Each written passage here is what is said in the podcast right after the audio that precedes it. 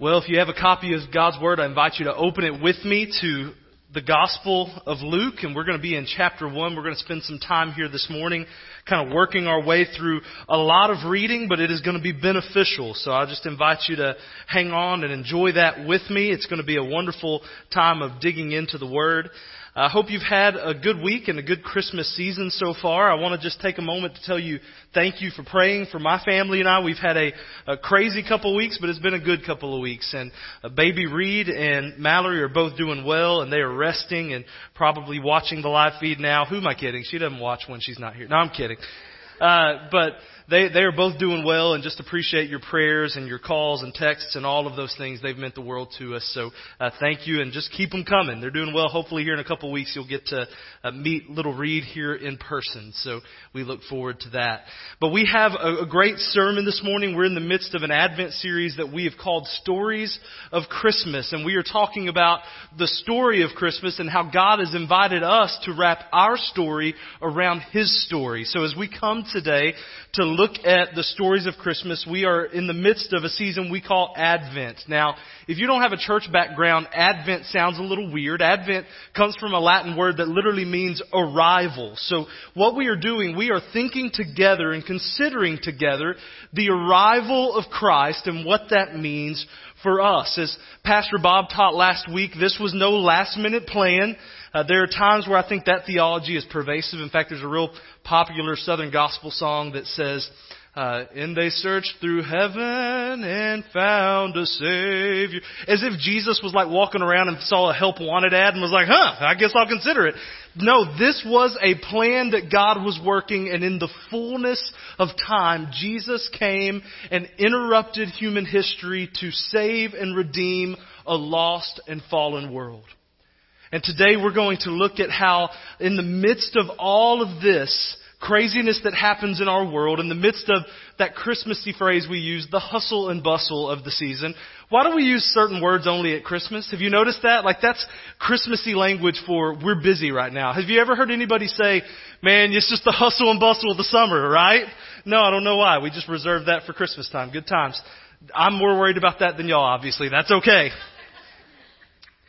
But in the midst of what is a really crazy, ridiculous, hustly, bustly season, whatever you want to call it, it's very counterintuitive for us to take time together to just stop and reflect upon what Jesus means to us. But that's really what Advent is. Advent in the Christmas season is almost designed to just make us stop for a few weeks and reflect upon the fact that Christ came to a fallen world to save and redeem it and to save us. So, though this is very countercultural for us to stop, some of you are thinking about all the other things you've got to do today and this week and this month. The invitation of Christ today is for us to just stop down for a few minutes, open His Word, and reflect upon what this gift means for us. I hope that your family worship time is going well. The Advent guides you picked up, there's still some more back there if you weren't here last week. Uh, I hope those have been helpful for you. They are saturated in God's Word and God's truth. They are designed to make you stop and think about the Word of God and about what this gift of Christ means for us. I'll just tell you as a father of small children, it's been tough. It's, I mean, it's a very heavy, uh, devotional with a lot of theology in there, but every day what we've tried to do is just have one line that the kids can repeat back to us. Uh, and yesterday it was that Jesus is the wisdom of God. If we want wisdom, we need Jesus. And the day before that it was Jesus is our deliverer. And today it was Jesus wants us to serve. So I want to invite you, if you have young kids, if you're like me and you read through that and you're like, how am I going to teach this to my kids? Try to just grab one truth that they can remember. And if we do that every day leading up to Christmas, it's going to have an impact on your family. So I want to encourage you to do that. But just like our Advent guide, our messages here on Sunday mornings are saturated in the Word of of God, and they're designed to cause us to stop and reflect upon the goodness of the Lord and this gift we've been given. So, with all of that said, will you pray with me once again, and we're going to invite the Lord to help us as we navigate through these passages today. Lord Jesus, we are so thankful that you came. God, that we celebrate in this season your arrival into human history. Lord, and human history is really uh, not human history. It all belongs to you. It's your story. And God, you have been working on this from the beginning of time. And Lord, you knew even then that today we would be here as a church family gathered around your word. So I ask that you would do what only you can do in this time. Speak to our hearts, challenge us, change us, make us who you want us to be, Lord. It's in your name we pray. Amen. Well, speaking of Christmas, has everybody bought all of their Christmas gifts yet? Uh, see, yeah, that noise right there, like, is my soul makes that noise in this moment. Like, oh gosh, I don't know. It stresses me out to think about it. Of course, you know, I've had a little bit going on in my life the last couple of weeks, right? Uh, but we are not done yet, and I know that many of you may not be done. Let's just go ahead and get this out of the way. We recognize that Christmas is not all about gifts, right? Okay, good. Everyone's like, eh, it pretty much is. Okay, sermons changed. No. Uh, we, we recognize that, but man, isn't that part of the fun of Christmas? Gifts are a fun thing. We enjoy giving gifts because in that moment we get to express our love and our gratitude to people. It's a fun thing to get to do is to give and receive gifts. And sometimes it can be stressful, but I will just confess to you that I really enjoy giving gifts. Particularly those moments when I nail a good gift, when I know it is the most whimsical, thoughtful, funny, perfect, awesome gift that could ever be given. I love to give that gift. But let me just confess to you that sometimes I fail in that endeavor. Anybody else? Have you ever given a bad gift? I remember when I was a newly married man. Yeah, right? Uh, I knew that. You know that's not going to end well when you start with that. Uh, but anyways, the first Christmas that Mallory and I were married, she was a barista uh, that's so fancy. It means she worked at Starbucks, okay? And she, uh, made, made delicious hot beverages for people. I don't know what I was thinking, but for that Christmas, I got her a coffee maker. Nothing like helping your wife bring work home, right? Uh, just a really good. By the way, I would argue that was a great gift. We still use that coffee maker today, right? She's not here to dispute it. She's watching on the live feed. She's probably drinking a cup of coffee from that coffee maker. So, you know, hey, I nailed it, okay? If you're watching this, Mallory. So anyways, but the reality is we don't always give the right gift. There are no perfect gift givers on this side of eternity. But I don't know, for me, the most awkward part about bad gifts isn't when I give them, because it usually turns into like a joke. But it's very awkward sometimes when you receive a bad gift. Now this is dangerous. Nobody look around. Have you ever received a bad gift? Don't look at them. It may be in here, alright? So receiving a bad gift can be a little bit awkward, right? And what's awkward about it isn't the fact that it's not what you want or anything like that, but it's the response that is expected when you open that gift in front of them, right? So there's the moment where you're like, oh, thank you, Aunt so and so, for another oversized coffee table book about antique cars. How did you know? You know, like the real generic ones, it just says like trucks on the top of it. Some of you have gotten that, alright? Uh, and some of you maybe have bought that to give to somebody. It's not too late. Take it back, alright? But there's that moment where we're like, oh, how do I respond to this? But I want us to talk this morning about the perfect gift giver. And that is our Lord and Savior, Jesus Christ. The ultimate perfect gift that came. But let's just be real honest today. There are moments where we respond really well to that gift. Where we are saying, Lord, thank you. We're filled of, full of joy and hope and uh, just light and everything is amazing. But aren't there some moments where our response to the gift of Jesus is a little bit awkward and clunky? Where it doesn't really look like we're responding to the gift of Christ. At the end of the day, though, I want us to see that God's grace is continually calling us, one and all skeptics and believers, young and old, lost and found, to come and experience the greatest gift of all a personal relationship with the Lord Jesus Christ through uh, the Lord. He's going to give us this relationship, a relationship with a perfect God who created you for His purposes is possible through this gift of His Son. Jesus Christ. So we're going to do this by looking at two stories today. Now I know I missed a week. Pastor Bob did a great job last week, uh, but you've heard the old saying you know, if a preacher misses a Sunday, he's going to catch up for lost time.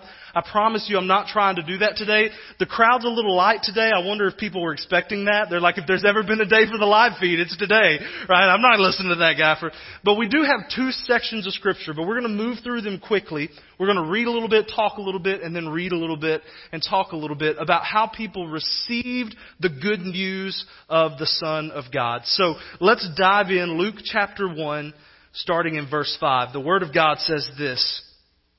In the days of Herod, king of Judea, there was a priest named Zechariah of the division of Abijah, and he had a wife from the daughters of Aaron, and her name was Elizabeth. And they were both righteous before God, walking blamelessly in all the commandments and statutes of the Lord. But they had no child, because Elizabeth was barren, and both were advanced in years. Now, while he was serving as priest before God, when his division was on duty according to the custom of the priesthood, he was chosen by Lot to enter the temple of the Lord and burn incense. And the whole multitude of the people were praying outside at the hour of incense. And there appeared to him an angel of the Lord standing on the right side of the altar of incense. And Zechariah was troubled when he saw him, and fear fell upon him. But the angel said to him, Do not be afraid, Zechariah, for your prayer has been heard and your wife Elizabeth will bear you a son, and you shall call his name John. And you will have joy and gladness, and many will rejoice at his birth, for he will be great before the Lord, and he must not drink wine or strong drink, and he will be filled with the Holy Spirit, even from his mother's womb.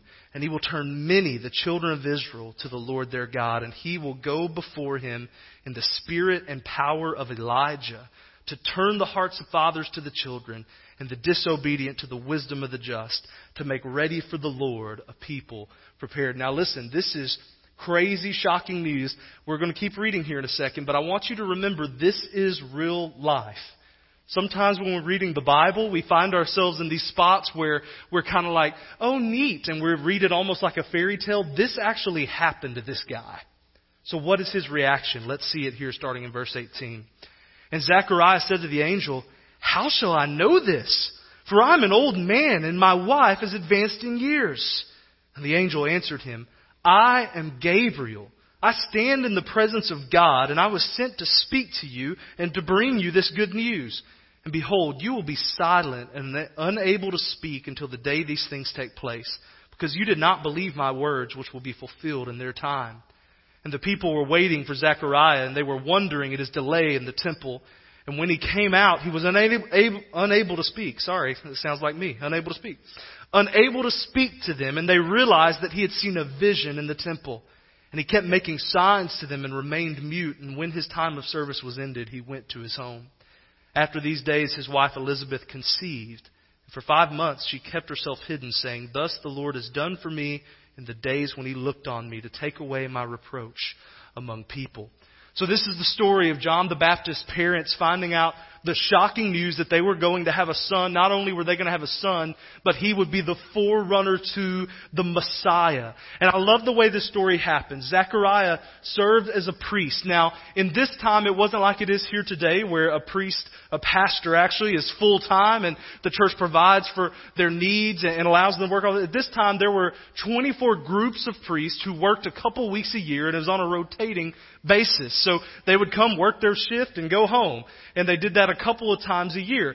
So Zechariah is actually in a very privileged position on where we find him in this passage because after a great deal of time, he has the opportunity to be the one who is burning the incense. Now, the incense was outside of the Holy of Holies, and the, one of the primary jobs of the priest was to keep that incense burning. So this was an opportunity for him to do this, and it was something that didn't happen to very many people. Not many folks got to do this job because again, there's 24 uh, groups, and these groups serve a couple times a year. So after several years of faithfully serving as a priest, God has chosen Zechariah to do a big job that is a big honor for a priest. You can imagine it says a multitude gathered outside as he had his time to burn incense. Maybe his family's there, the rest of the priests. Man, isn't that great? Zechariah finally got chosen to burn the incense. Man, that's good. So Zechariah, he's in there, he's doing his priestly duty, and all of a sudden an angel shows up. Now, I love the Bible specifically because of its honesty. Usually when we think about angels, you know, it's like, oh, kind of nice little thing. And we have the Christmas pageant. You get like the cutest kid you can find, slap some styrofoam wings with glitter all over it, right? And you're like, oh, look, it's a beautiful angel. But in the Bible, it's a very different picture when an angelic being shows up, isn't it? In fact, every single time the reaction is not, oh, the reaction is fear. The first words out of the angel's mouth every time is like, hey man, get up, I got something to tell you. Like, fear not. That's almost the first thing an angel says every time. Fear not. Don't be afraid. Let me just tell you something, church. If an angel showed up right now in here, it would be crazy. We wouldn't go, oh look, an angel. We would all be running out of here. The walls would have those silhouettes like you see on cartoons, right? I would be the one making it. I'm not even kidding. I'm not like the captain on a ship. I'm the first one out of here, y'all. Like I'm just telling you right now, okay? I am getting out of here if that happens. So this is what happens to Zechariah. He's minding his own business in the middle of a big moment in his life all of a sudden an angel of the Lord shows up and gives him this crazy, crazy, shocking news. He says, don't worry, I'm not going to hurt you. Your prayers have been answered. You're going to have a baby. Not only are you going to have a baby, this baby will be the one to prepare the way for the Lord. That's huge news, isn't it? What a crazy announcement delivered in a crazy way. Remember, again, this actually happened to this guy. How would you respond if this happened to you this afternoon? How will Zechariah respond? Well, he was obviously confused. We would probably respond in a similar way. He asked this question, how can I be sure of this? Now the language used here is not like, hey, give me the game plan. How exactly is this going to happen? This is coming from a place of doubt. This is Zechariah's way of saying, prove it. Show me that this is going to happen. How can I know for sure that this is going to go down? So the heart here is not at all, okay, well I guess this is happening. I guess I need to go home and burn some incense. You know what I'm saying? Like, that's not what's happening here. Instead, he's saying in this moment, how can we know this is going to happen? Show me a reason to believe you. How do we know that that's his heart? Look at middle of verse 18. It says, For I am an old man now, guys, let me just tell you something. Learn from Zechariah. Don't do as he did all the way through this passage, but he scored some points here, didn't he? He said, I'm an old man, and my wife is advanced in years. Tells the angel, I'm, I'm so old, like I'm so seriously super old, and my wife, well, she's, uh, you know, like advanced in years. Do you see the doubting heart behind this statement? His reaction to this amazing news is, show me a sign. And then he's going to ultimately express doubt at the gift. This response had consequences. We see this in the text. Gabriel says, You want a sign? By the way, this is so me in my life. Like, uh, you need a, Lord, can you s- give me an additional sign? I know there is an angelic being standing before me, speaking on your behalf. But can you show me something so I can know this is legit? Isn't that incredible? That's what's happening in this text. Gabriel says, I am Gabriel. I stand before God. That's Gabriel's, his first reaction out of his mouth is like, do you know who I am? Like, here's, I, I am the sign. And then he says, here's your sign. You won't be able to talk until the baby comes. Later in chapter 1, we see that he also appeared, that he couldn't hear. They had to make signs to him and write stuff down so he could understand. There were great consequences to his actions here. Luke records what must have been a pretty funny scene. So the big moment's over. Now it's time for a reception. I don't know if they had a cake out there or what, right? So uh, the the over, come on out of the temple. When he walks out of the temple, he can't speak. And I'm assuming he didn't walk out of the temple. He probably ran out those doors. He's freaking out, and the whole crowd is there, and he can't even explain what happened. He's trying. If he's like me, he's no good at charades, so he's just like, oh, angel, uh, I don't even know. But couldn't say anything, and they realized, man, something has happened to Zechariah. He's met with the Lord. So we see that the good news came, but the good news was resisted. He had a doubting response. Yet we're going to see later on in chapter 1 that despite his doubting, despite his doubt, God was still faithful to fulfill his promise. But I want to contrast that story we just talked about with the next passage, starting here in verse 26. We're going to see a very similar situation, shocking news delivered in a shocking way to a young girl named Mary. And what I want you to see is how Mary responds to this gift from God. Verse 26. In the sixth month, the angel Gabriel was sent to God, sent from God to a city of Galilee named Nazareth, to a virgin betrothed to a man whose name was Joseph of the house of David. And the virgin's name was Mary. And he came to her and said, Greetings, O favored one, the Lord is with you. But she was greatly troubled at the saying, and tried to discern what sort of greeting this might be. And the angel said to her, Do not be afraid, Mary, for you have found favor with God.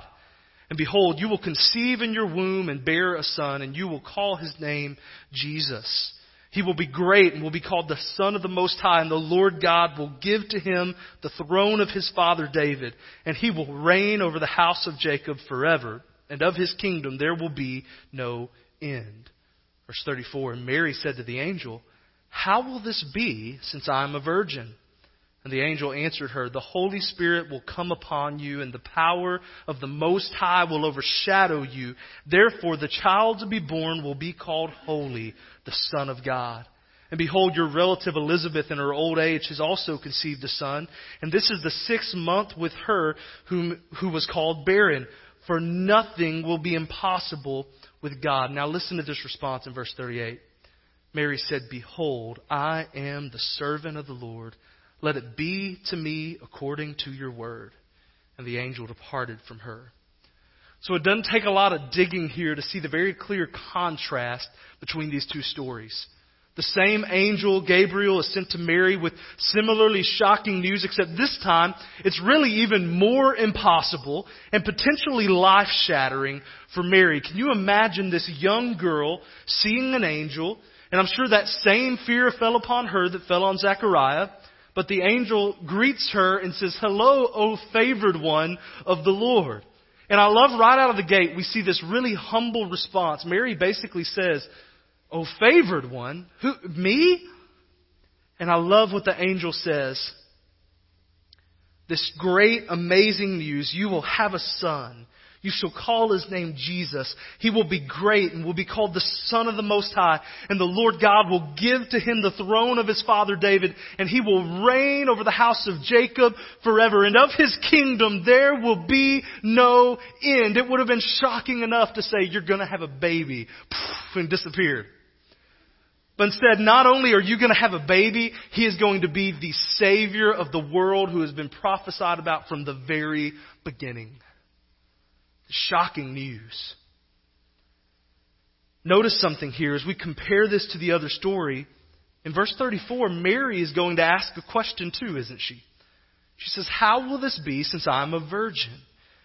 Now, don't miss this. She had questions too. I'm sure that she was very concerned about how this was going to go down, but the language doesn't indicate that this comes from a position of doubt. The language doesn't suggest that she's looking for a sign. Instead, even in the way she asked her question, the assumption is God is God, and if He's telling me He's going to do this, He's going to do it. My question is, how is He going to do it? How is this going to happen? And that is shown even more so in what she says in that verse we read a second ago. Behold, I am the servant of the Lord. Let it be to me according to your word. It's absolutely beautiful. What a picture of obedience. I don't get it. I've got questions. I'm obviously concerned, but I trust the Lord. Think about this. What is Mary going to tell Joseph? She's betrothed to Joseph. That's like another level. Its engagement doesn't really correspond with this. This is another level of engagement. For all intents and purposes, they're practically married, but they have not had any sexual relations yet. So for her to go to Joseph and say, So, uh, Joseph, I'm pregnant, and it's God's baby. How's that going to go? A lot of risk involved here for Mary. In fact, in this time, this could have very well led to the end of her life. Could have had her killed. And even best case scenario, possibly this relationship is destroyed. She's going to be an outcast of society. Yet in the midst of this, with all of her fears, her questions, the confusion, and everything that goes with it, Mary's response is submission. So we two, see two very different responses to God's incredible work. Both people received great news from the Lord, but there are two very different responses. So as we approach this season, I want to ask us the question as a church family, as individuals, as families, and as the church. As we think about this gift that has been given, Jesus Christ, Have we responded appropriately to Him? Have we heard the good news and responded by living lives of worship to God? This morning, the gift has been given. And I believe that the Lord is waiting on some of us to respond to Him. I want to point out a couple of important things about responding to Jesus that I think we need to hear that arise out of this text and I think are important and instructional for us to understand as we walk through this. First of all, as we think about how we respond to Jesus, the first thing you need to know today is that questions are welcome. Questions are welcome. We've already acknowledged that both Zechariah and Mary had questions. And what I want us to see is that God is big enough for our questions. It's okay to have questions in this life. In fact, if you think you have all the answers, just wait around a few minutes. You're deceiving yourself and you'll find something will happen in your life and you're not going to understand and you will end up wrestling with some serious questions. What I love about both of these scenarios is that these are two people who are seeking the Lord, are they not? One of them's a priest who had been faithful in his service to the point that the Lord selects him to do this honoring thing. And then Mary is referred to as a favored one of the Lord. Two people who really are sound spiritually, seeking God, yet they both have some serious questions. You need to understand something today. If you are seeking God, you will encounter some questions. If you are seeking the Lord today, you are going to encounter some questions. And listen to me, that's okay. That's okay. The question about your questions, though, is this Where do your questions lead you? See, Zechariah's questions led him to a place of doubt.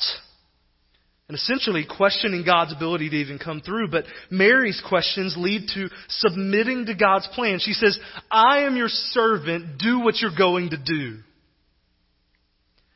As we think about responding to Jesus, it doesn't stop with asking questions. Don't get stuck in this trap. There are a lot of people who I think when you're hearing this part of the message, you're like, Amen. It is okay to have questions. But you spend your life sitting around only having questions and never moving from that spot. And that's not healthy for us either. We see that our questions can lead us to a couple of ends here. Think about this. Somewhere along the way, we've got to be a people who move from our questions to submitting to God. But that's hard, isn't it? It's hard to allow our questions to lead us to submitting to God. Here's why that's difficult. Look at Mary. Her question is, okay, so uh, I'm a virgin, so how's this going to happen? That's basically her question. Like, you're saying I'm having a baby, but here's a problem with that. From what I know, that's not going to happen. And notice what Gabriel doesn't do. He doesn't say, okay, cool, Mary. Let's go grab a cup of coffee. I'll kind of walk you through the process. Let you know what's going to happen. No, he doesn't do that. He doesn't say, here's a manual. Here's how the incarnation's going to happen, right? Uh, we'll just work from there. If you have questions, email me. He doesn't do any of that. Here's his answer. This is as churchy of an answer as it gets. How, you know, how's this going to happen? The Holy Spirit. That's as much info as she gets. Essentially, rely on the Lord the Holy Spirit. And in a shocking moment, she says, Okay. Okay. Somewhere along the way, even though we still have questions, even though we still have concerns, hurts, fears, things that are trying to hold us back, we've got to become a people fully submitted to God. We have to have a moment in our lives where we say, I am the servant of the Lord. Do to me according to your word. Whatever you want from me, I'm in. I'm ready. My life belongs to you. Do you see how this is a freeing moment? I've been praying that the Lord would bring freedom into this place today. The results of this are really interesting to me. Both people receive amazing, yet very difficult to understand and comprehend news. This is a shocking moment for everybody involved. They have some serious questions that are going in their heads and their hearts, but Zechariah's questions led him to a place of bondage. He couldn't even speak, he couldn't hear, he couldn't really respond. Life as he knew it was essentially on hold for several months. Yet we see Mary's questions leading her to a place of submission, and she had questions, yet she handed them over to the Lord and submitted to Him, and the result of that was worship. I love the song that Mary sings. I want to encourage you to read the rest of chapter 1 at some point today or this week. She busts into this epic freestyle in verse 46. She says, My soul magnifies the Lord and my soul rejoices within me. She still doesn't have the answers. There are still really tough days ahead. She's like, I don't even know how this is going to work out. I've got some serious questions and some serious fear, yet I do know this.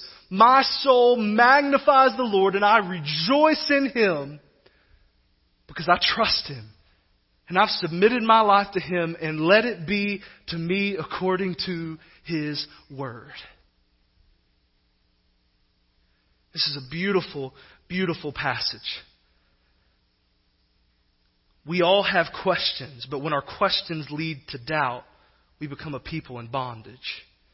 But the Lord is inviting us to let our questions lead to submission to Him, and that will lead us to a life of worship.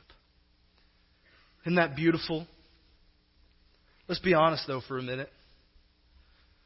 I'm Zechariah, like all of the time. Okay? Can we just have this kind of moment? Like it's like, yeah, amen. I so want to be that, but I am not most of the time. When I'm in the midst of difficult situations, you're not going to find me in my office or in my house saying, I'm the servant of the Lord. Let it be to me according to thy word. I don't know why I'd use an accent anyways, but you know, you're with me. That doesn't happen in my life. I'm just like Zechariah. And the Lord has to treat me like Zechariah most of the time. The Lord has to say, hey buddy, sit the next few plays out. Why don't you let the game come to you, buddy?